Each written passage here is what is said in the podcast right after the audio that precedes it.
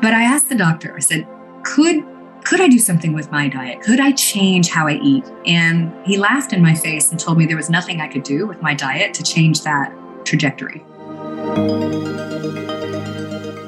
Welcome to This Functional Life, a show for women just like you who are ready for more health, vitality, passion, purpose. We're going to deconstruct norms, uncover your deepest desires, harness your physical and mental health, and peel back the layers to uncover exactly what you want out of life. I'm your host, Betty Murray, part geek, part magician, and your new medical bestie with a dash of sass. I love taking complex science and making it easy to understand and integrate into daily life. Join the journey to make this chapter the best ever. Let's get thriving. Welcome, everybody, to this functional life. And today I'm going to get a little bit personal. I've had quite a few people ask me about my story and how I ended up kind of here. And so I think, much like all the other individuals I've met, or many of the other individuals I've met that have embraced functional medicine and really come to this arena, you know, the unfortunate truth is almost all of us have either had our own health crisis or a family member had a health crisis in which the conventional system was ill equipped, if not uh, completely unable to really help with. And, you know, mine is a, is a couple different pieces. I was very interested in health and wellness uh, as a kid and as a as a teenager. And actually, I would say the the first kind of interesting part of my story is I was raised Christian scientist. So I literally did not see a doctor after my first year of life, and actually after the first several months of life until I was 18 years old. My dad had quite a bit of health problems over the course of his life. And when I was six years old, we were out camping in the middle of nowhere in New Jersey. And we had one of those pull behind campers that had the tent part that sort of flipped out and you had beds on each side. So anybody that grew up in the 70s, I know you know what I'm talking about. So we had this camper and we were setting up the camper in the middle of nowhere on a Friday night to camp over the weekend. And my dad starts to have a heart attack. It's just my mom, my dad, my brother, and I. My brother's about, uh, I would say about 11, and I'm six years old. And my mom freaks out, shoves us in the back, drives like a bat out of hell to try and get to a hospital.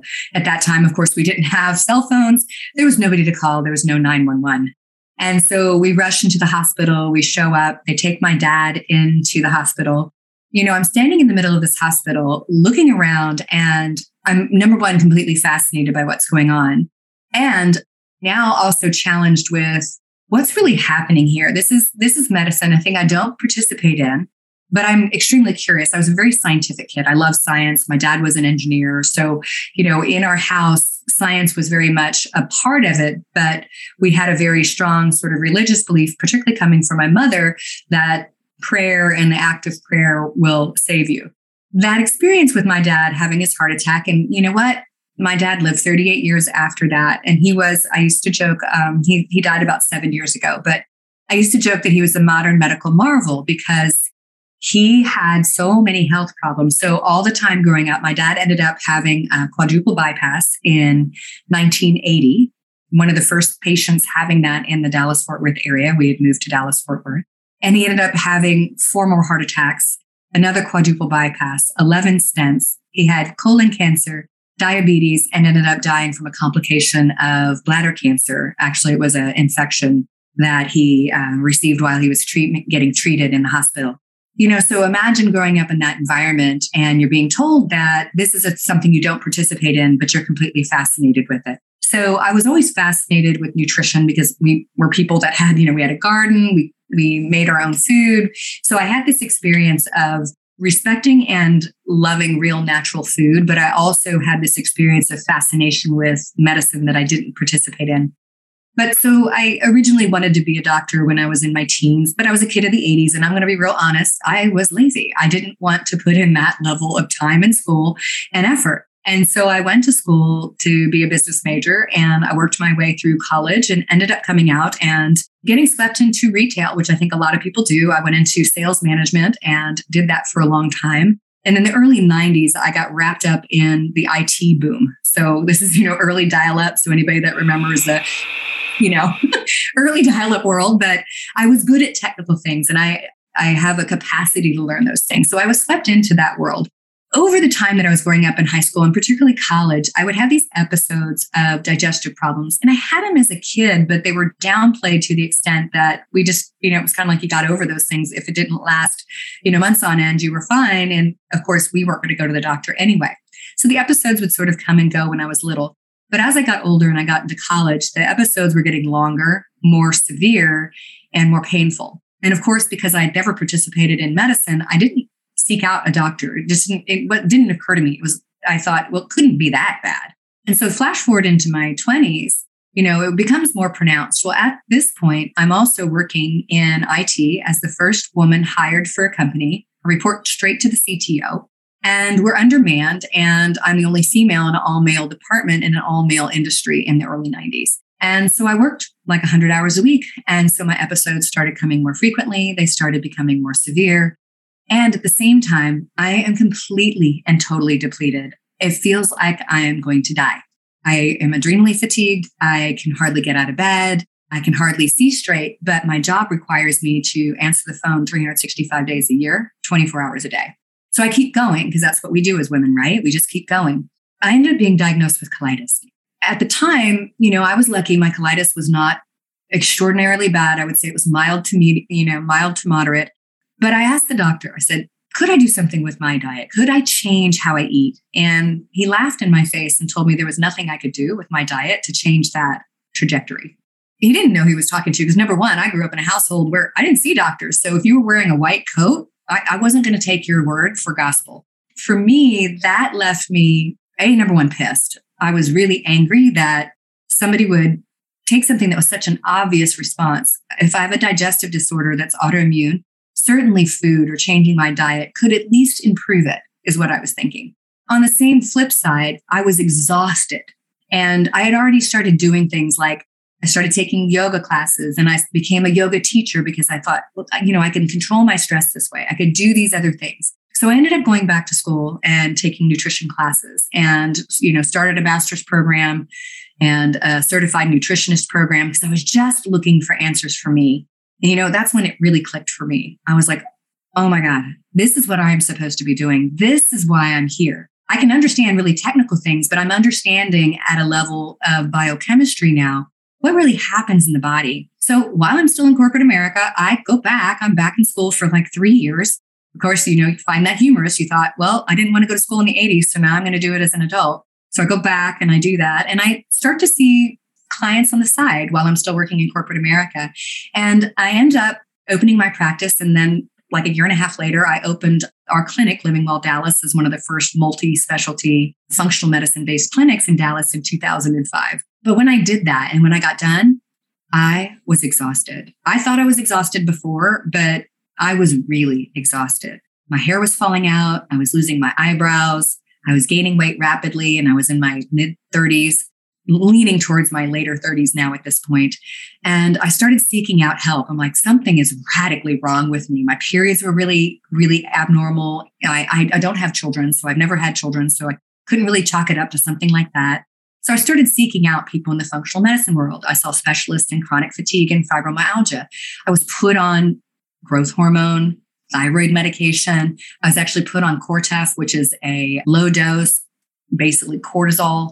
And no matter what they did, I didn't feel any better. And in many cases, I got worse. You know, that really led to this decade long, while I'm in the middle of functional medicine, trying to figure out the hormonal piece. I was still hormonally wildly out of balance. I'd taken care of a lot of my digestive stuff. You know, I ended up, I was diagnosed with colitis. For me, gluten and, you know, significant bacterial changes in my gut and sort of all of the autoimmune things that sort of go along with that was driving my disorder. And I've been flare free. I've only had two flares in the last 18 years, which is huge. And each time I was pretty sure I knew exactly what happened. But for me, the hormonal piece was still present. Going through my 40s, it was still present. And it was very frustrating because, you know, I, I go see people and they put me on bioidentical progesterone or, you know, you need this, you need that. I was put on testosterone and I gained 10 pounds in two months. And I'm five three. I can't afford to gain weight. And at the time, I was already overweight, despite eating very low carb, doing high intensity intervals, and you know, trying to protect my sleep and all these other things. To say that I understand where somebody has been, where you know you're doing all the right things, and you're getting the wrong results. I completely get it. I completely get it. And actually, when I was in my 40s, if somebody asked me if I worked with weight loss, I said no. And it wasn't because I didn't know what to do, because I, I mean, I've been taught all the right things, all the appropriate biochemistry, but I knew that if I couldn't fix what was going on with me at that time, there was no way I was going to try and stand in front of somebody else because I felt like a effing fraud, honestly. I was like, how could I possibly tell somebody else how to lose weight when I can't figure out what's going on with my body? You know, flash forward to a couple years ago, I decide, you know what? I need to figure this out. Number one, at this point, I've now tested my DNA. I now know that I carry significant risk for some of the hormone metabolism pathways for how we excrete estrogen and how my body manages my estrogen and progesterone balance, which to some degree was explaining why I was experiencing so many problems in perimenopause that many of my other friends didn't experience. What was interesting is I didn't get hot flashes. That wasn't it. It was all these metabolic things. It was the insomnia. It was the mood changes, the lack of libido, the weight gain that was like relentless and hard to get off, no matter what I did, even though I did what everybody would tell you to do cut your carbs, keep your protein high, you know, I even tried keto, high, high fat, low carb. I gained weight on keto. I genetically don't process fats well. That explained a lot.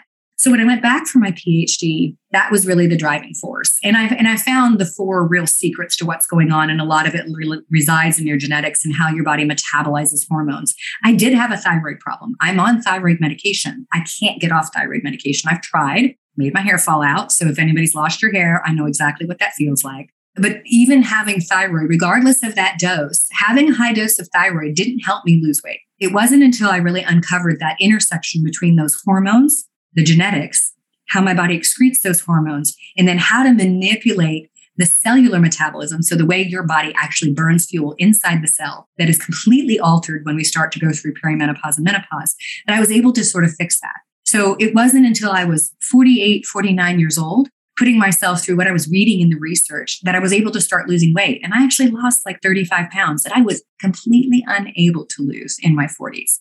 You know, first off, by that point, my life was not very fun in my late 40s because I had so many emotional trials and tribulations about how I felt about my body. Just like anybody else, you know, I'd stand in the mirror and pick myself apart. You know, I'd wear things that sort of covered up everything so nobody would notice, hoping no one would notice my the things that I didn't like, the size of my ass or whether my boobs were, you know, hanging or not, right?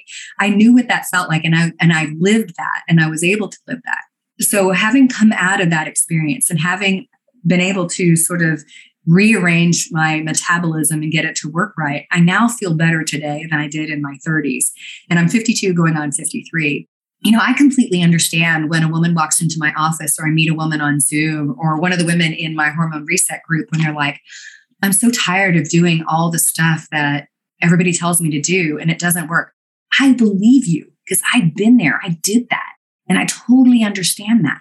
And I'm here to tell you it can change because the truth is we're not all the same. Just because we're women, we don't experience the same things because our genetics are different.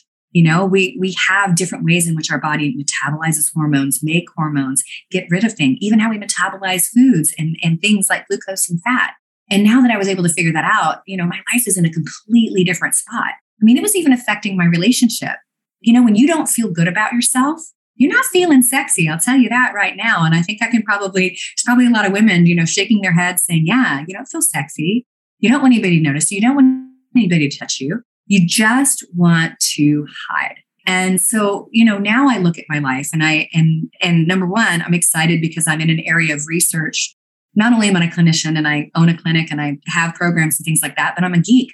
And so I'm doing all of this research, looking at hormone metabolism to try and get a handle on what's really happening so I can help more women get through this period of life. You know, because the other thing that really drives me is really, I think this next season of life, you know, the late 40s as we move into our 50s, for many of us, you know, our kids, if we have kids, are grown or close to grown you know we might be in a situation we've we've done something for our career and we may be looking for that next thing or you know we we often walk into this time period and we say you know what what is this next season really going to look like what do i want out of this life i know for me that was really important you know i remember women telling me in my like early 40s so like oh when you get to 50 you won't you won't care what other people think or you'll just be like you know what this is what i'm to do in my life And I was like, yeah, yeah, yeah, yeah, whatever. The truth is, is that is a shift for many of us. And for me, I've really embraced it. And I look at those of us that are in this time period of life, 50 plus, this is our time. This is our second season. And instead of embracing the bullshit out there of you're dried up, you're invisible, you're unnecessary, you're not valid, we need to embrace it because we're in a position right now where we can harness and step into whatever beauty in the world that we want, whether it's becoming the best mom, daughter, spouse, partner, sister, whatever that might be. Or it might be, gosh, you know, I want to leave a legacy on the world. Like I want to leave a legacy of helping women step into their power and step into their beauty and that wild femininity and leave their mark in whatever way they want on the world because I, we're in a deep need of healing, deep, deep need of healing. And I believe women in our age are going to do it. But I think, and I know I can speak for a lot of my clients often, and myself included, I played small, kept my mouth shut. I sort of, you know, dabbled here and there. I changed a little bit of people's lives within my clinic, but I didn't step out and really start really standing like up on my platform and saying, this is what I'm about and this is what I'm going to do because I felt bad about my body. I hated my body. I felt like it had betrayed me. And I always had this thing in the back of my head that said, you know, when I get a body that looks the way I want it to, then I will. And you know what? One of the other major healing things I did when I started changing the metabolic stuff and the other things is I started really changing that. I started wearing a bikini. Man, I hadn't worn a bikini since I was in my 20s. You know what? I wear a bikini. And if you don't like it, don't look. The other thing I started doing, this is going to sound really crazy, and my husband's probably going to be really embarrassing for him, but I started taking somewhat provocative pictures, nothing that I wouldn't want, you know, online. Maybe I wouldn't want to share them, but they're nothing that, you know, I'd go to jail for or, you know, inappropriate. But I started taking pictures and sending, you know, like one of them to my husband or showing it to him. And part of the reason I did that, I took like a hundred pictures and I'd look at one or two and be like, oh, okay, that, those are okay. It wasn't so I could send them to him. I did that, yes, because I wanted to send it to him, but it was more so what it did for me. And what it did for me was I started noticing parts of my body that I didn't hate at the time, right? You had to start with where you're at. So at first I was, I hate that part of my body. I hate the size of my ass. And then it became, you know what? You know, I've got a derriere on me. That's all right. And then it became, I started embracing it and I started seeing myself again as a sexual human being, an essential human being. And so, even doing things like that, something so simple as stepping out and sort of going, okay, I'm going to embrace my sensuality and I'm going to expose myself, my vulnerability started shifting things for me. So, even that little bit of vulnerability is also vulnerability in stepping into where you want to be in your life, whether it's being a painter or a singer, or maybe you want to run for president. I don't know what your story is, but it's there. And there's some dream and there's something that you want to harness and you haven't harnessed it yet in many cases because there's something you think about yourself that isn't true, but it's holding you back. So, the other thing that I really, really came to over this journey is that the only thing that holds me back is my self limiting beliefs. And it's through the act of actually stepping into those self limiting beliefs and being vulnerable that they start to change. But there's an exponential change in your body at the same time. Like, I truly believe that doing some of those really uncomfortable, vulnerable things changed my chemistry. Actually, I know it does. I know it does from neuroscience.